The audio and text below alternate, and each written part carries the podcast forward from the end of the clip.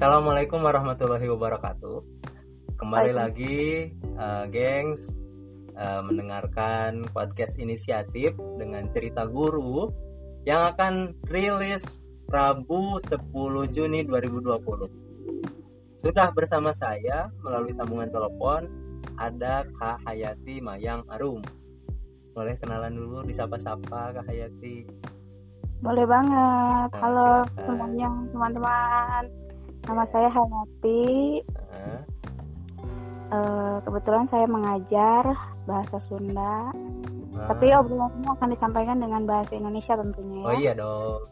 Karena Iya. nasional, skala nasional. Meskipun yang Oke. dengar sedikit. Kalau tempat ngajar itu saya pegang dua sekolah. Waduh, mantap pegang dua sekolah. Iya. Di SMA Taruna Bakti sama SMA 9 Bandung. Hmm. Kalau hmm, ya guru bahasa Sunda, Hmm. Maksudnya di luar menjadi pengajar apalagi? eh, jadi penulis lepas. Yos, Hmm, hmm. penulis. Terus ya kalau saya sih lebih lebih banyaknya di komunitas. Hmm. Hmm. Tapi sekarang sedang aktif-aktif ini ya, nah YouTube ya. Ah ya YouTube juga Ah. itu kebetulan itu sebenarnya YouTube tuh nggak sengaja Ah. karena memang eh, berawal dari pandemi. Eh, Lalu saya menyiasatinya bagaimana nih cara belajar jarak jauh agar materi bisa tersampaikan dengan Ah. utuh oh menarik, Dan- menarik. eh, anak-anak bisa paham seperti saya bertatap muka gitu. Ah, oke, oke, oke, oke. Jadi akhirnya saya berinisiatif podcastnya. berinisiatif untuk eh, membuat materi-materi di YouTube Oke. itu. Selain itu aktif juga di eh, Wikimedia, Hmm. Wikimedia Indonesia, Wikimedia dan- Sunda ya? ya Wikipedia bahasa Sunda. Ah, Kebetulan saya anggota Wikimedia Indonesia dan mantap. menge- mengembangkan Wikipedia bahasa Sunda gitu. Ini lumayan ini. Saya dapat pembicara berbobot hari ini. Woi, Gratisan berbobot. juga. Ya lumayan lah 45 kilogram saya. eh subscriber sekarang sudah berapa? Kenapa? Subscriber sekarang sudah berapa, Bro? Kemarin tuh hampir 1000 udah 909 cuman ya flu- fluktuatif gitulah ya. Jadi sekarang saya terakhir lihat tuh 903. luar biasa, luar biasa. Pasti anak-anak itu yang disuruh Ya, subscribe. betul. Ya, dan ada kepuasan tersendiri juga sih karena saya, saya bisa berkenalan dengan siswa-siswa Ah, se-Jawa Barat yang bisa akses YouTube tersebut gitu. Oh iya, berarti nggak nggak cuma anak-anak sekolah kamu doang. Enggak. Bahkan banyak ada yang DM, ada yang Wih, ini nih gimana nanya-nanya. Jadi kayak lebih beragam aja siswanya gitu. Channelnya apa sih? Channel? Channelnya Hayati Mayang Arum. Ya, tadi pertanyaan yang harus diulang dari konteks yang di awal ya. Karena ini Iya. sudah tiga kali take dan Heeh. gagal terus. Iya. Jadi AI-nya itu dari mana? Kan kalau panggilannya biasanya AI AI gitu. ya se- sebenarnya itu nama-nama panjang saya tuh sebenarnya Ai Hayati Mayang Arum. Hmm. Jadi Ah. memang ada AI-nya ya. Emang ada Ai-nya. Hmm. Cuman kenapa lebih populer? Populer. Asik populer. Sekarang sudah bisa populer. Bukan sih, lebih apa ya? Lebih hmm, lebih nyaman dipanggil Hayati itu karena aku merasa lebih hidup aja gitu. Oh. Gitu. Emang Ya, ada masalah apa dengan AI? Eh, sebenarnya gini ya, dulu eh, di ini ini pembahasannya ja- jadi agak panjang nih. Oh nggak masalah, slow slow. Nggak saya podcast ini tuh maksudnya untuk memperlihatkan bahwa guru juga manusia gitu. Oh ya ya ya. harus di depan kelas terus Eh, tersenyum, bermuka rapi, eh, apa berwajah rapi, berbaju Yo. ganteng gitu. tuh. Ya, harus kayak gitu gitu. Kadang-kadang guru juga boleh urak-urakan. Iya, itu itu harus harus dimanusiakan itu guru juga. Betul sekali. Jadi gimana gimana gimana?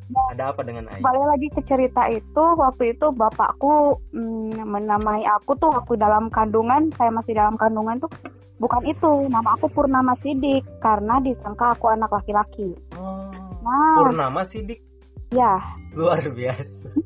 Pantas ya gedenya kayak adalah jiwa-jiwa lelakinya gitu ya. betul itu semua orang pasti ngomong kayak gitu Ternyata salah diagnosa dulunya. ya. Iya.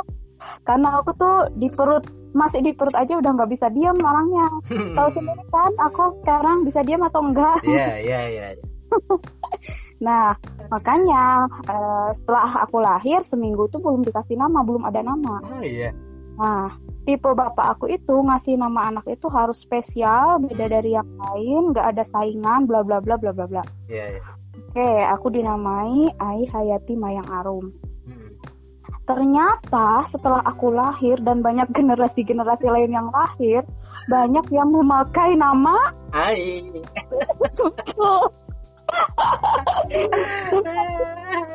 aku banyak banget nggak terhitung yang pakai nama itu Oke. Kesalahan Anda itu tinggal di daerah Sunda.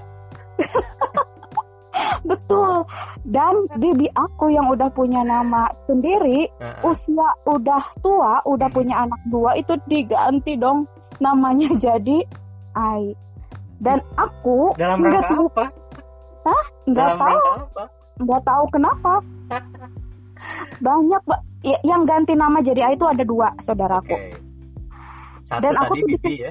Eh, eh, bibi satu lagi aku ma- bibi juga bibi juga cuma bibi tigigir bibi tigigir tuh Bibi gigi. Bibi samping. Ya, ya dari samping gitu jadi bukan bibi yang dekat jadi dari samping oke, oke. banyak banget kan otomatis ketika kumpul keluarga tuh ai ai iya. Ai kilo kabeh gitu ya. Ai langsung nengok semua gitu. yes betul dan kacau maksud maksud gue itu aku nggak enak eh, maksudnya aku tuh nggak mau banyak saingan gitu saingan dalam tanda kutip ya Heeh. Oke, nggak apa-apa lah. Itu masih ini. Nah, usia SMA aku tuh sering eh, sering diskusi, sering main Hmm. sama eh, komunitas-komunitas dikasihkan Heeh. banyak banget. Ah. Dan kita Nah, juga kejaring dari situ ya. ya betul. Dan saya tuh sering eh, otomatis saya sering bertemu dengan para penulis-penulis handal lah gitu ya. Iya, iya. Kayak Kang Acep, kayak Kang Bada dan sebagainya banyak banget. Hmm. Suatu hari, wih, suatu hari aku sama si ayah tuh, si ayah Ah, tahu kan? ah. Nah, aku sama si Ya ayah. meskipun orang lain nggak tahu sih, yang dengerin yakin nggak tahu ayah yang mana. Ya, pokoknya si ayah tuh uh, uh, dia adalah sosok uh, Yang diayahkan sosok gitu. yang yang diayahkan dan itu Iya. seperti ayah aku sendiri gitu. Oke. Nah, aku sama si ayah tuh main dengan Kang Acep Jam Jam Nur, Hmm. tahu kan? Oh iya Kang ya. Acep Jam Jam Nur itu adalah seorang uh, penyair kahot Ah, udah nasional bahkan udah internasional sekarang. Hmm. Nah, main ke Urugrimbun di Tasik. Nah, di situlah proses ngobrol-ngobrol Hmm. gitu. Dan Kang Acep bilang, kamu itu namanya harus Hayati Mayang Arum. Waduh. Dibaptis. Otomatis, ya di di di Abiseka lah aku ya. Di. Abiseka itu Abiseka semacam itu di, di Abiseka tuh dikasih nama gelar gitu semacam Ah, iya, iya. nama nama nama nama apa ya kalau sekarang tuh nama pena lah atau nama beken Ah. gitu nah dari situ kan semakin ada tenaga nih bahwa Iya. aku tuh nggak suka nih kurang suka nih dengan ai-nya itu Ah, kenapa iya. karena banyak banget gitu Ah, banyak banget ya udah deh nama Tapi- Facebook kan juga dulu Ai Hayati Ah, MA kan nah ah, eh nggak langsung ganti pokoknya semua media sosial namanya Hayati Mayang Arum Padahal panggilannya jadi Yati ya. Iya, da- dan dan dari situ orang-orang tuh kayak refleks aja gitu berkurang yang manggil Mulai nama ngobrolnya itu. Hayati gitu ya. Iya, Hmm. dan itu men- semacam sugesti positif buat aku Ah. bahwa Hayati itu hidup kan. Ah, ah, ah. Nah, artinya tuh hidup. Nah, oh iya jadi iya iya iya iya. oh, heeh, Hayati adalah hidupku kan kalau di dalam bahasa Arab tuh Ah. Hayati hidupku Oh, kan. mantap, mantap, Wow. mantap, mantap. dan itu dalam Al-Quran tuh wah banyak banget yang yang kata hayati diulang di Al-Quran Iya, iya. makanya semacam hmm, oh ini ini nih aku merasa jadi hidup lebih hidup gitu Ah, Nah, dari situ aku lebih suka dipanggil Hayati. Wah, Dan dan panggilan Ai itu semakin ke sini semakin semakin berkurang, berkurang ya semakin berkurang. mm-mm, dan kadang ada yang manggil yang manggil Hayat- kadang ada yang manggil Ai itu cuma teman-teman lama ya Ya teman-teman lama seperti ini nih yang sedang ngobrol sama. itu menseleksi juga mana yang memang teman kahot gitu ya teman lama ya sekali betul. ya betul. Jadi kalau lama tuh pasti gimana? Ai Ah. gitu. Kalau yang yang dari usia SMA ke atas tuh Hayati ya udah Hayati, kebanyakannya Hayati gitu. wah menarik menarik Begitu. Jadi saya merasa lebih hidup aja gitu. oh ya latar belakang pendidikan dulu di mana sih ini sosok nggak tahu aja Aku emang nggak tahu kan SD aku di mana coba? iya maksudnya latar belakang pendidikan kuliah gitu Oh kuliah. Kuliah aku di UPI oke jurusan Bangsa Sunda. Nah, Angkatan tahun 2013. Aduh, pamer sekali ya. lulus. Ya betul harus pamer dong. Lulus 2017, selesai tiga tahun setengah alhamdulillah. iya iya iya tiga tahun setengah ya Aduh maaf ya, bukan ber- bermaksud. iya, iya. pendengar tidak tahu saya lulus tujuh tahun eh iya, iya, iya. Dasar.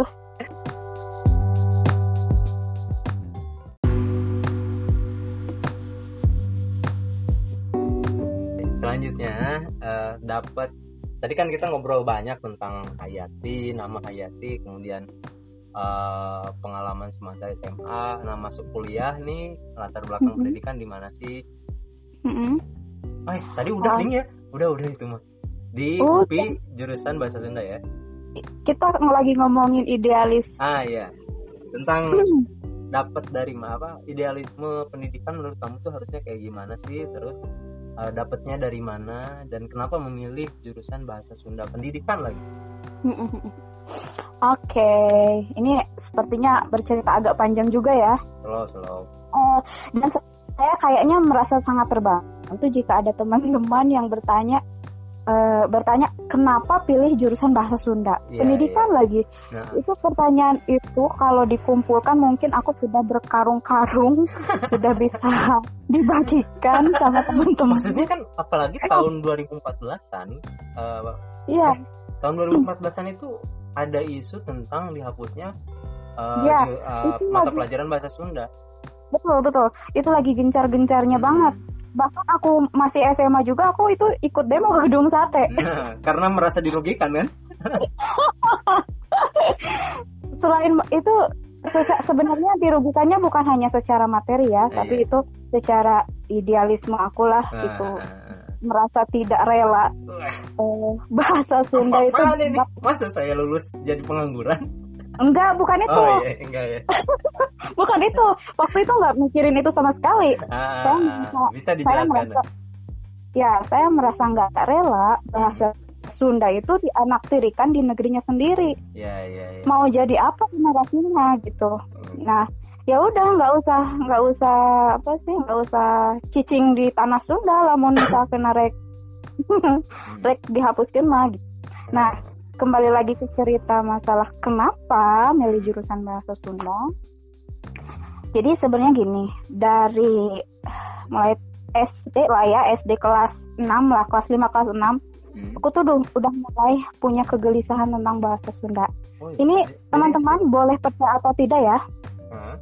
ini yang aku obrolkan itu real pengalaman dan apa yang aku rasakan. Bukan bukan ala-ala lah ya. Bukan bukan ala-ala kayak bener youtuber lain lah ya ya betul. Dan dan saya ini ngobrol apa adanya apa yang aku Hmm. rasakan apa yang aku alamin. Heeh.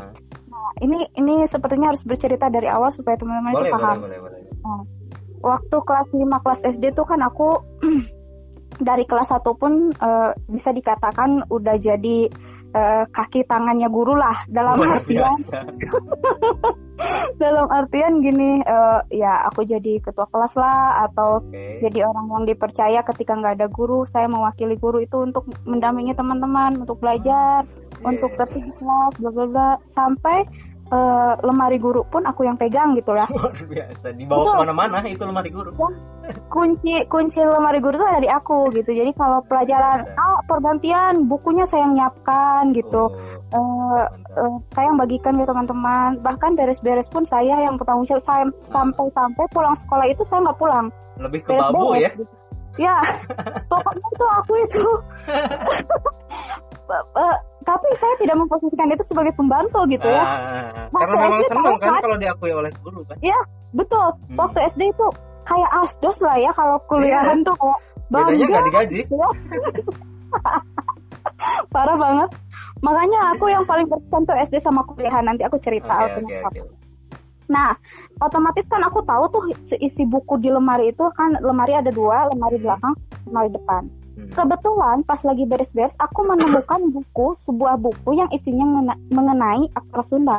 ah Dari situ aku kesel, terus aku merasa kok ini aksara Sunda nggak dikenalin sih sama siswa, kok ini nggak diajarin sih sama siswa. Ternyata ini orang Sunda punya loh aksara Sunda gitu. Nah, di situ dalam buku tersebut masih ada aksara cacarakan, masih ada aksara Sunda meskipun belum sempurna ya. M- Hmm, ma- Ya itu belum direvisi lah, namanya juga jadul gitu. hmm. Oke, udah simpen. Besoknya aku bawa pulang tuh buku. Mencuri ya Bawa pulang tuh buku. Aku salin di sebuah buku tulis luar biasa si aksara itu. Nah, aku salin, balikin lagi ke sekolah. Ah, Oke. Itu tanpa pengetahuan siapa pun. Nah, dari situ udah sampai situ aja. Nggak sampai dipelajari, cuma disalin aja. ah, SMP, saya menemukan lagi kejanggalan. Di buku paket kan di buku Wah. pelajaran. iya Di buku pelajaran bahasa Sunda itu kan banyak sekali ilmu-ilmu yang harusnya diajarkan ke siswa. Hmm, Harusnya disampaikan ke siswa, tapi enggak. hmm. Termasuk aksara Sunda. Dan posisi aksara Sunda itu hanya di lampiran paling belakang. benar benar benar benar. Nah, dari situ ini kenapa nggak diajarin lagi? Kenapa diajarin lagi? Gitu kan? Ah, Sementara saya itu tipe orang yang haus dengan ilmu pengetahuan ya pengetahuan. Hmm. Saya itu tipe siswa yang haus dengan ilmu pengetahuan. Makanya kalau ada siswa yang tipe-tipe aku tuh selalu rasakan banget gimana rasanya waktu tapi nggak ada yang ngajarin. Ah, Nah, oke. pindah tempat kira ya sinyalnya Aku pelajar. luplep Hah? sinyalnya luplep pindah tempat Masa sih? Ah. Ini udah pindah? Ini oh, udah, udah pindah. pindah oh, Di iya, luar lanjut, ini? lanjut lanjut lanjut Nah, terus eh, mana aku lupa. ya intinya kalau sebetulnya itu tuh lahir dari fakta bahwa bahasa Indonesia itu dikesampingkan itu ya. Bahasa Sunda, bahasa Sunda. iya bahasa Sunda itu dikesam, dikesampingkan itu Ah, nah dari situ aku mulai belajar banyak hal di SMA juga langsung belajar banyak hal dan aku bisa aksara Sunda itu satu minggu waktu SMP. Waktu Ah, SMA kebetulan saya bergabung dengan komunitas baju kopral ah, ah.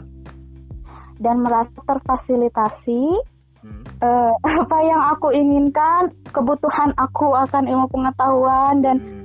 Eh, explore berbagai macam hal itu sema- semakin difasilitasi. Hmm. Nah, waktu SMA juga sebenarnya banyak hal yang bikin aku janggal juga banyak banget tentang bahasa Sundanya, khusus di pelajaran bahasa Sunda tersebut. Ah. Nah, Berarti Kenapa? di zaman SMA itu Anda tidak disenangi oleh guru bahasa Sunda ya? bukan tidak disenangi, saya justru justru dibutuhkan dalam tanda kutip ya. Iya, iya. Di, Nah. dimanfaatkan gitu. Yes. eh, eh nanti kalau gurunya denger bukan Eh, nggak dimanfaatkan dan. Mohon maaf, Ini guru bahasa Sunda di SMA. nggak? Bisa diedit nggak? Takutnya salah paham. Ya enggak apa-apa, dijelaskan aja. Enggak, Nah, enggak ya. gini. maksudnya maksudnya eh, waktu itu kan waktu aku SMA tuh eh, guru bahasa Sunda masih kurang Mm-mm. dan guru yang mengajar bahasa Sunda itu merangkap dengan guru bahasa Indonesia tahulah Ah, gimana Iya, iya, ya. iya. Aku yang butuh banget Mm. butuh banget Dan tidak terpuaskan gitu. ya tidak terpuaskan otomatis aku mencari di luar kan Oke. mencari di luar hingga aku eh, bergabung dengan komunitas A komunitas B wah pokoknya banyak sering ekspedisi ke sana kemari mencari ilmu pengetahuan dan mengenai kesundaan gitu Nah, Nah, kenapa milih bahasa Sunda, jurusan bahasa Sunda? Sebenarnya itu cita-cita dari berawal dari yang kelas yang waktu SD itu. Ah, iya. Karena ngerasa Nah, ini tuh dikesampingkan dan karena terus ada merasa- orang yang ambil alih gitu ya. betul. Nah, Karena itu merasa merasa saya tidak terpuaskan dengan apa Hmm. yang ada gitu. jangan sampai Jadi otomatis saya harus memuaskan dong Nah, gitu. jangan sampai ada Jangan adik-adik kita sampai- selanjutnya ini nggak tahu gitu. Iya. Hmm, betul. Jangan sampai uh, uh, generasi lain mengalami hal yang dirasakan oleh saya. Nah, dari situ saya bilang, eh pokoknya saya harus eh, mendalami, bukan kuliah sih dulu belum belum mikir ke kuliah ya, harus mendalami eh apa sih budaya kasundaan Sunda. lah istilahnya kasundaan gitu ya. Karena waktu itu belum terpikirkan hal kuliah dan sebagainya. Pokoknya saya harus belajar banyak hal tentang kasundaan meskipun saya tidak diajarkan oleh guru saya Nah, gitu. Nah, seterusnya eh, waktu itu cita-cita saya sebenarnya bukan guru bahasa Sunda, nah, tapi menjadi tentara. Apa? Nah, tentara Jadi apa? yang nyunda gitu. tentara. Jadi tentara.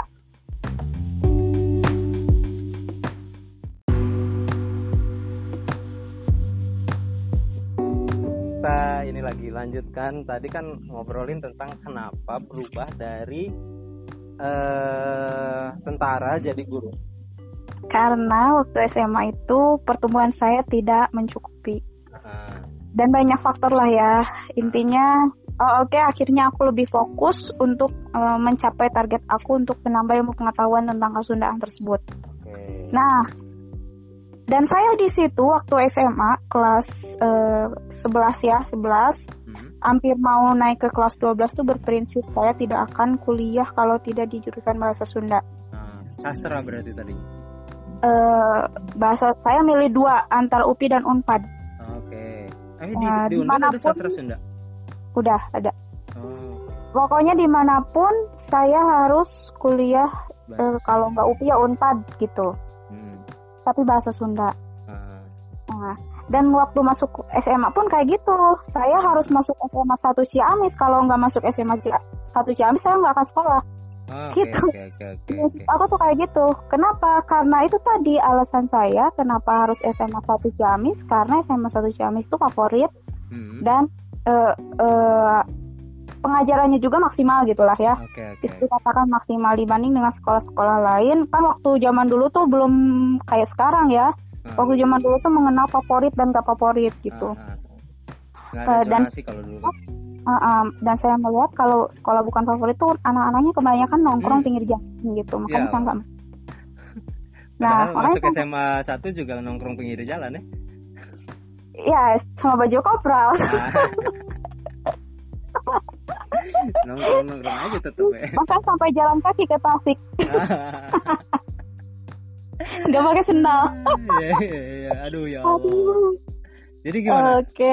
Akhirnya keterima Nah, langsung keterima. Saya keterima dan itu waktu itu kan jalur undangannya langsung tan masuk tanpa tes. Hmm. eh dan pilihan saya itu cuma satu bahasa Sunda. Udah nggak ada pilihan lain. Jadi kalau nggak diterima udah gugur. Ah, Saya nggak akan kuliah. Menarik, menarik. Dah. eh akhirnya keterima dan alhamdulillah beasiswa juga gitu. Nah, kuliah tuh jadi momen yang paling sangat apa ya? Sangat berkesan dan usia belajar tiga tahun setengah itu kayak tiga minggu atau tiga bulan lah ya. Saya merasa kurang gitu. Saya merasa kurang, tapi di sisi lain saya juga ingin cepat-cepat lulus. Gitu. Ya, ya.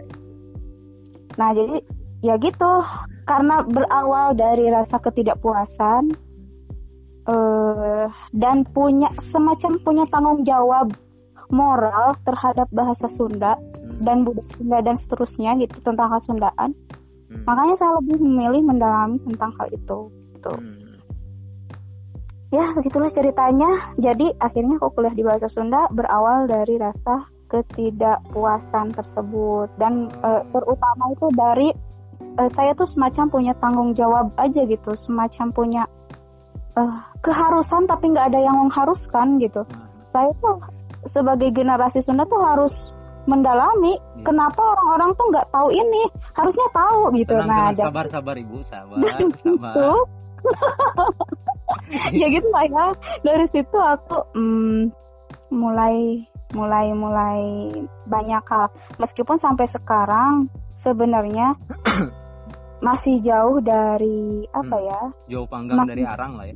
betul betul betul sekali masih jauh aku bukan siapa-siapa dan belum mendapatkan apa-apa gitu sampai sekarang gitu. Sampai sekarang juga masih sebenarnya kalau dibilang tidak terpuaskan ya tidak terpuaskan. Karena jangan bilang puas. Ah, kalau bilang puas ya aku nggak akan belajar lagi benar gitu. Benar benar. Dan itu sebenarnya Meskipun- titik titik utama jadi guru kan itu. Ingin selalu Iya. belajar gitu. Nah makanya akhirnya saya milih ke pendidikan. Kenapa milihnya pendidikan? Bukan ke unpad jadi pilihan satu itu UPI bahasa Sunda pilihan dua unpad bahasa Sunda gitu kan Hmm. eh kenapa Tapi diterima pendidikan? dua-duanya. katanya sih kata guru BK gitu Ah iya. iya. tapi aku langsung pilih UPI aja gitu Ah, dengan alasan karena menjadi seorang pendidik itu ilmu itu akan abadi dan terus bertambah wis. Benar benar benar. itu benar. karena Bukannya bukannya stagnan tapi akan terus bertambah kan kalau iya jadi. betul karena itu dipakai kan setiap hari Benar benar. bisa sharing-sharing sama Nah, siswa Belum gitu lagi kan kalau siswanya juga mengamalkan ilmunya dan Iya, terus betul. bertambah menjadi betul. ilmu-ilmu selanjutnya. dan yang bikin saya bangga itu udah beberapa siswa saya yang masuk UPI bahasa Sunda Luar yang katanya itu gara-gara terinspirasi dari saya katanya Keren, keren. katanya Itu kebanggaan Tuh, gede sih kalau jadi guru. Menjadi dapat Udah beberapa, bahkan- kehidupan siswa gitu. Iya, bahkan sampai sekarang si siswa itu tuh jadi adik tingkat aku sekarang gitu. Eh, emang dan S2 ada sekarang? ada siapa? Ai, eh, ya Hayati S2 sekarang. Kenapa? Kenapa? Ngambil S2 sekarang. Belum. Oh, belum. Oh, maksudnya adik tingkat itu ada angkatan gitu ya. Ya betul. Karena yang karena meskipun saya jadi alumni masih di eh, kalau ada Masih kegiatan ya ospek ke masih kampus ikut gitu ya. gitu. Heeh. Nah waktu di klat terakhir ospek kan camping Hmm. ketemu lah sama dia gitu. Wah, luar biasa. Jadi- Jadi ada kebanggaan tersendiri lah Iya gitu lah. Maksudnya. itu kan hmm, bonus jadi guru kan? Ya betul. Hmm. Terus eh, angkatan sekarang juga kelas 11 banyak yang ada beberapa lah nggak banyak ya ada lima orang mungkin yang Bu Balik saya eh, Bu abi teh hoyong jadi guru bahasa Sunda siga ibu cina Jadi, oh, gitu itu tuh selama sakit hati bertahun-tahun tuh serasa terbayar Iya, gitu ya. Malah Iya, lebih betul. gitu. wah malah lebih gitu oh ini sampai bilang ini ibu bantuannya Bu abi hoyong kuliah di bahasa Ya Sunda ayo Allah. dibantuan kita makanya makanya saya selalu asuh tuh anak-anak itu ya. Ya Ah, biar masuk lah gitu biar mereka termotivasi gitu. Keren keren keren keren. Tuh. oke selanjutnya ngobrolin ini lebih lebih umum lagi mungkin ya karena tadi udah ngobrolin khusus ke uh, pendidikan bahasa Sunda. Tapi kalau ngobrolin pendidikan ini seperti apa sih? Harusnya kayak gimana pendidikan harusnya kayak gimana ya idealnya gitu karena kan saya yakin setiap guru itu pasti punya titik ideal dari sebuah pendidikan gitu oke saya tarik ke bahasa Sunda aja ya biar Ah, nggak apa-apa, terlalu nggak apa-apa. Mm. kalau pendidikan yang nomor satu ini kan bicara pendidikan ya Iya. bukan pelajaran ya Ah, ah. Umum gitu dari mulai pendidikan di keluarga sampai di pendidikan iya. tinggi gitu nah ini kan kita bicara masalah pendidikan bukan masalah pelajarannya. Kita Ah. tarik aja kita kaitkan dengan bahasa Sunda ya. Ah, kita kaitkan antara pendidikan kasundaan dalam tanda kutip dengan pelajaran bahasa Sunda. Itu akan menjadi hmm, mungkin menjadi apa ya jadi semacam hmm, gambar bukan sih gambaran juga bahwa bahasa Sunda itu bukan eh, murni pelajaran gitu Ah, kita harus belajar bahasa Sunda bla bla bla enggak nah, sebenarnya ada hal yang lebih penting dalam kasundaan ini dalam bahasa Sunda ini adalah pendidikan karakternya oke. Kenapa? Kenapa bahasa Sunda itu harusnya disetarakan eh, eh, dengan pelajaran-pelajaran seperti PKN, Mhm. eh, sosiologi, bukan malah di bawah gitu. Ah, Dalam, dalam, dalam tanda kutip ya di bawah tuh kayak semacam, oh bahasa Sunda iya gitu, nggak bisa, Iya, iya, paham, nggak bisa kayak gitu. Eh, kenapa? Sekarang anak-anak mulai terkikis masalah etika, tata krama, benar-benar. eh, kesemangatan dalam hal memimpin dan sebagainya. Padahal Tapi itu ini di- memang memang di luar ini, di luar bahwa etika itu tentang unggah ungguh, tentang eh, tentang merasa diri di bawah bukan bukan hanya sekedar itu gitu ya tapi lebih Bukan. berhubungan satu sama lain manusia satu dengan yang Berhubungan. lainnya gitu Hmm. Nah, itu kan pendidikan ya, pendidikan Ah, yang yang yang, seharusnya di- diterapkan dimulai dari di rumah. Ah, Nah, sepertinya orang-orang sekarang itu khususnya di kota yang saya rasakan ya, ah, eh, orang tua itu sudah kekurangan waktu dengan anak-anaknya karena urusan karir. ya. Otomatis kan masalah pendidikan itu diserahkan sepenuhnya ke sekolah. Ah, Dan itu adalah masalah yang berat buat sekolah untuk Ah. mendidik anak-anak. Pendidikan yang bagus itu harusnya yang seperti apa? Ya pendidikan yang bagus itu adalah berlandaskan atas eh, sosial yang hidup Hmm, masyarakatnya di mana gitu. gitu. Mm-mm. Jadi harus membumi sebagai orang Sunda ya ajarkan karakter yang baik gitu, karakter Hmm. sebagai orang Sunda yang baik, Hmm. yang kayak gimana, yang sopan, ramah gitu kan. Sekarang itu udah nggak ada, eh, bukan nggak ada ya, terkikis lah, dan kikis gitu. mungkin mungkin lebih ke disalahartikan ya bahwa orang Sunda itu harus halus harus lembut Hmm. padahal tidak itu saja gitu Tidak itu, bukan itu. Sekarang etika dan tata krama diajarkan nggak di Hmm. di eh, suku bangsa lain otomatis diajarkan kan nggak Ah, mungkin enggak gitu. benar-benar Se Indonesia juga diajarkan mengenai etika dan tata krama dan itu bukan hanya masalah unggah-ungguh yang ada di Sunda atau Jawa benar, itu benar, gitu. benar. Nah, jadi eh, seharusnya kayak di mana? Iya, yang punya karakter. Ya contohnya gini ya. Kita tarik pelajaran bahasa Sunda itu sebagai misal cara berbahasa atau Ah. cara bikin sarpon, cara bikin novel itu kan uh, masuknya sesederhana logika gitu ya logika kalau ngobrol ini berarti Hmm. artinya ini gitu Iya, Sesederhana itu kan itu misal- sebetulnya pelajaran misal novel. Ah, Pendidikannya di Sunda apa? Contoh misal pendidikannya itu adalah kita itu harus mempunyai karakter cager, hmm. bager, bener, pinter, singer, singer teh sih singer teh apa gitu?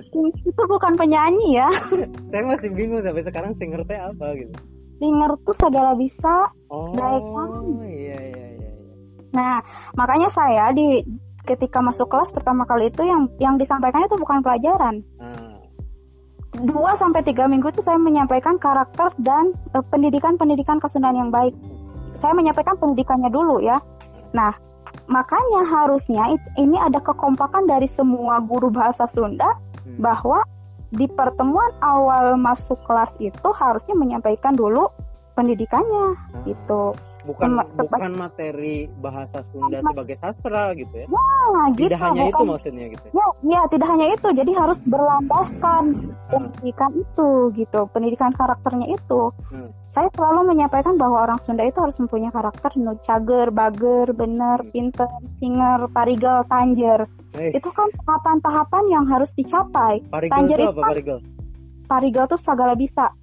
bedanya sama singer apa Eh, gini nanti dibahas ya. Ah, oke nah, oke oke tanjer itu kan kesuksesan di cager. Ah. Kita harus mempunyai kesehatan jasmani dan jiwa yang sehat gitu ya. sehat, jiwa yang sehat, eh, fisik yang sehat. Ah, bager punya akhlak yang baik gitu Hmm. kan Eh, eh, bager tuh kan ente bader kan gitu punya akhlak yang baik bager bager bener ah, hidup kita sesuai dengan norma dan aturan baik itu norma sekolah aturan tata tertib sekolah norma di masyarakat hmm, di negara dan sebagainya kan hmm. itu kan udah mencakup pendidikan nasional benar nggak sih benar benar benar Nah, cager, bager, bener, pinter. Kita itu harus punya karakter pinter. Dari mana kita punya eh, kepintaran tersebut? Berawal dari punya jiwa yang sehat. Hmm. Ya, tadi tadi cager, bener gitu lamun teu cager mah gitu ya. betul. Ayeuna anu otakna miring disebut eh, cager enggak? Enggak kan gitu. Iya, Cager, iya, bager, benar, pinter. Lamun cager, bager, benar berarti bakal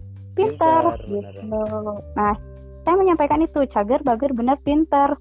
Singer, singer teh segala bisa, segala Nah, daekan gitu Jadi maksudnya ingin belajar gitu ya. ya singer teh eh, apa sih rapekan lah gitunya Ah, ah, itu males gitu singer teh Iya, gitu iya. ya nah si cager bager cager bager bener pinter singer parigel segala bisa gitu kan. Nah, terus eh, apa sih tadi Terakhirnya lupa tanjer tanjer itu sukses setelah setelah mencapai beberapa karakter tersebut otomatis kita akan menjadi pribadi yang tanjer tanjer itu adalah ah, mencapai kesuksesan. Kesuksesan Benar, itu benar.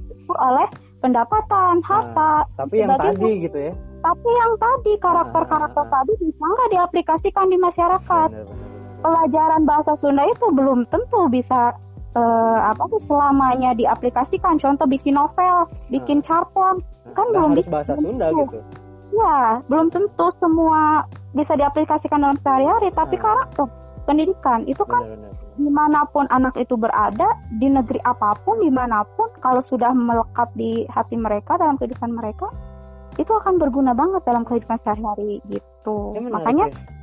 karena karena sejauh ini kan seolah-olah ya tadi ya pembahasannya cuma tentang sastra tentang bagaimana Ya. berbahasa tapi hmm, nggak sampai pada titik bahwa bahasa atau sebenarnya mungkin bahasanya bukan atau istilahnya bukan mata pelajaran bahasa Sunda lagi ya iya tapi betul. kesundaan atau kasundaan tadi.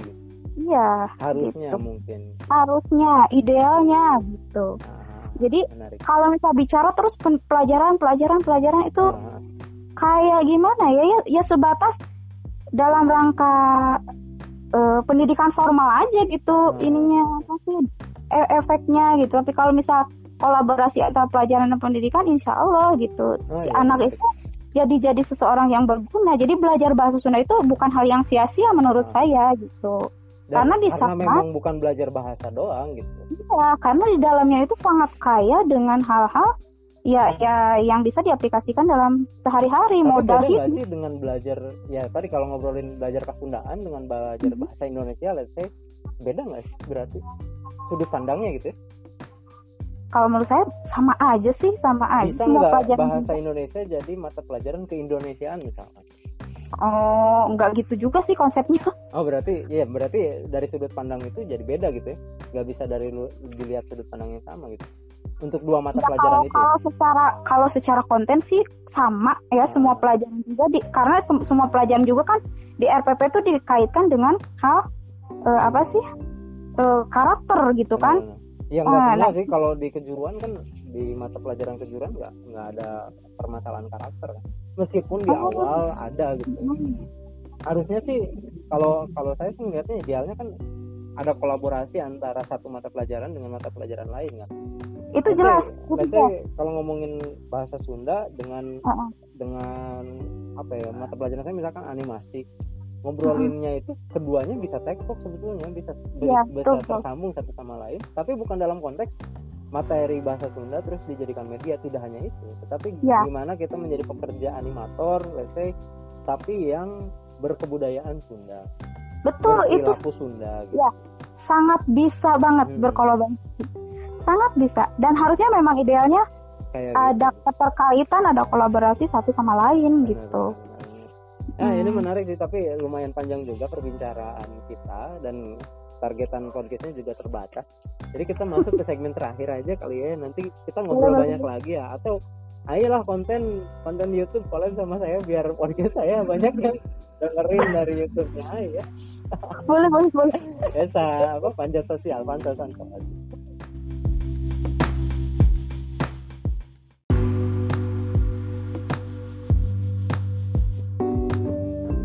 Oke, ini kita masuk ke segmen terakhir aja lah ya, karena waktunya terbatas juga. Ada, bolehlah kasih satu atau dua referensi bacaan untuk guru ataupun pelajar yang bisa membangkitkan motivasi. Boleh tentang kesundaan tadi atau tentang belajar aja, gitu. oke atau film Eh. boleh lah, film juga boleh. film ya jadi kalau boleh ini bukan untuk pelajar aja sih ya untuk semua Ya nggak apa-apa.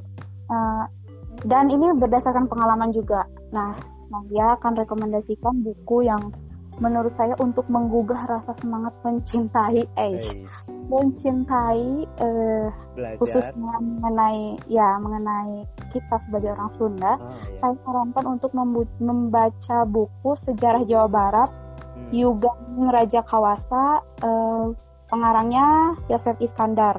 Hmm. Nah dari situ eh, teman-teman bisa belajar bahwa Sunda itu seperti apa Hmm. dan eh, bagaimana bisa kita sebagai orang Sunda tidak tidak mencintai gitu. Hmm. Nanti di situ akan terenyuh, kita akan merasa oh iya kita harus mencintai bahwa Sunda teh sebegininya gitu. Nah, jadi harus berawal dari sejarahnya dulu. Kita kan di mana? Eh, bisa beli di Gramed Hmm. atau di Palasari atau online juga banyak. Ah, oke. Nah, itu dari berawal dari sejarah dulu. Nah, jadi Hmm. kita harus tahu dulu sebelum mencintai. Jadi kita harus kenal dulu maka kita akan sayang gitu. Oke. Jadi kenal dulu. Nah, yang kedua ada tiga pesona Sunda kuna. Hmm. Tiga pesona Sunda kuna ini karangan Nurdayen. Hmm. Banyak juga di toko buku. Tuh, itu aja dulu. Selebihnya silahkan eksplor sastra-sastra kayak perang bubat Ah. gitu. Kayak Oh, bubat itu sastra ya, bukan sejarah. Iya, ini ini pembahasan Novel, lain lagi. novel. Eh, tapi itu novel berdasarkan sejarah. Oh iya iya iya. iya. gitu jadi ini novel bukan sembarang fiksi gitu tapi Oke. memang berdasarkan sejarah Hmm. Iya. Bagian terakhir deh, tips untuk guru-guru gimana untuk ngajar atau tips untuk anak-anak untuk gimana caranya belajar yang efektif. tips untuk guru apa ya sebenarnya saya juga masih belajar Ah, intinya iya. menyenangkan aja lah Apa? intinya menyenangkan Nah, ini menyenangkannya kayak gimana? Kasih lah satu Iya. satu atau dua trik gitu oke yang dilakukan di menyenangkan di sini kalau saya kan eh, latar belakangnya komunitas jadi Hmm. eh, saya sangat senang sekali ketika pembelajaran itu di luar kelas Hmm. Dan otomatis anak-anak juga kalau misalkan ya, ya ini disesuaikan dengan karakter anak-anak Ah. juga ya Hmm. otomatis kalau diajak keluar anak-anak itu lebih gampang eh, apa sih menangkap apa yang kita sampaikan Hmm. Karena tahulah ya ruang kelas yang kotak Benar, gitu kayak penjara itu udah bikin mereka mumet banget dan Ah. ketika kita mengadakan sesuatu yang baru itu otomatis kan ada fresh freshnya gitulah ya menurut aku sih menyenangkan aja terus apa ya jangan terlalu kaku dengan tahu lah ya guru Ya, gitu loh ya, ya, guru dengan dengan apa Bukan ya? berarti guru tidak baik ya, cuma ya betul ada- Maksudnya- mungkin kita sering lupa gitu ya. Karena saya juga mungkin beberapa kali jadi menyebalkan gitu di mata anak-anak. iya Karena betul lupa gitu. itu betul itu diakui banget Ah. maksudnya guru maksudnya guru di sini tuh yang yang dengan seabreg Ah. ini loh seabreg apa Detail gitu ya. Iya atau- seabreg apa sih Eh, eh, apa sih apa sih itu Ekspektasi Namanya? dari orang lain. Apa apa apa sabrek apa? Sabrek masalah. administrasi administrasi itu loh yang Ah, kayak harus iya, iya, iya. berdasarkan eh, kurikulum ini berdasarkan eh, eh, Dokumen RPP-nya ini gitu. administrasinya harus kayak gini Ah, tata caranya dipasang lagi gitu. tersusun wah bla bla bla Ah, kita sebagai guru nggak usah kaku dong gitu Benar, loh. maksudnya kalau versi aku masuk ya. kelas kayak hiburan gitu ya. ya itu masuk kelas tuh kayak kayak kayak hiburan. Santai tapi kita banyak yang dapat gitu. Jadi jadi image guru yang serius yang karena kita Jadi, memang di biar biarkan dokumen berhenti di kantor ketika masuk nah kelas kita biarkan menjadi dokumen manusia berhenti di gitu ya. kantor. Di kelas itu beda lagi gitu. Benar. itu Makasih yang saya rasakan sih Eh Ai lagi makasih loh Hayati Eh, udah ngasih waktu juga. Saya yakin kemarin di kontak Iya. kan lagi sibuk-sibuknya ngurusin PAT, ini malah diajakin bikin podcast gitu. Semoga terbayarkan, sehat selalu untuk Iya. anak-anaknya, teman-teman di mana? SMA mana? Taruna ya? SMA 9 dan SMA Taruna Bakti Uh, salam untuk uh, guru-guru di sana. Ya mungkin nanti bisa kasih rekomendasi lah guru lain yang sekiranya punya semangat yang sama, bisa ngobrol bareng Boleh, sama boleh. saya. Siapa tahu mau gitu. Kalau nggak mau ya juga nggak apa-apa ya. Siapa saya podcast semacam apa ini juga saya sadar diri lah ya. Ya, karena karena mungkin ini harus diulang-ulang ya. Saya saya seneng main podcast ini justru karena kebutuhan saya pribadi. Butuh Iya, iya. untuk ngecas semangat. Karena kalau ketemu sama lingkungan yang tidak mendukung sama eh, Iya, iya, progresivitas pengajar itu juga ngebawa pengaruh juga sih. Terlalu Hmm. banyak dokumen akhirnya kita lupa bahwa sesungguhnya itu, kita itu punya amanat yang lebih besar sekedar, eh, ketimbang sekedar dokumen. Ya betul. Ada itu amanat yang kita tuh di depan siswa harus terlihat semangat terlihat Iya. gembira dan Iya. ini salah satunya gitu ya ini itu salah, salah satu ngecas Nah. ngecasnya saya supaya gembira Nah. ya ketemu orang baru ngobrol sama orang baru meskipun Ai orang lama di kehidupan saya tapi serius sih baru baru tadi ngobrolin tentang kebudayaan Sunda dan pengajaran bahasa Sunda saya juga tertarik karena di SMK juga kan bahasa Sunda mulai ditinggalkan kayaknya bisa deh ngajuin supaya dihidupkan kembali tapi mungkin nanti bisa kasih rekomendasi lah guru yang bisa ngajar di SMK Bakti Karya gitu Boleh. Ini juga sebenarnya kan hanya sharing-sharing aja Benar, bukan benar, berarti benar. aku yang paling tahu benar sebenarnya. sekali Karena yakin- itu curhat pribadi aja. Siapa Ah. tahu ada hal yang bisa diambil. benar-benar bisa saling ngisi satu sama lain itu sih kata kuncinya Betul. di cerita guru ini gitu Betul sekali. Terima kasih Ai sekali lagi mohon maaf kalau ngeganggu waktunya dan untuk para pendengar kita ketemu lagi di podcast selanjutnya dengan pembicara yang lain semoga Ai nanti ngasih eh Ai lagi Hayati ngasih rekomendasi guru-guru lain yang mau ngisi di podcast ini gitu terima kasih. Assalamualaikum warahmatullahi wabarakatuh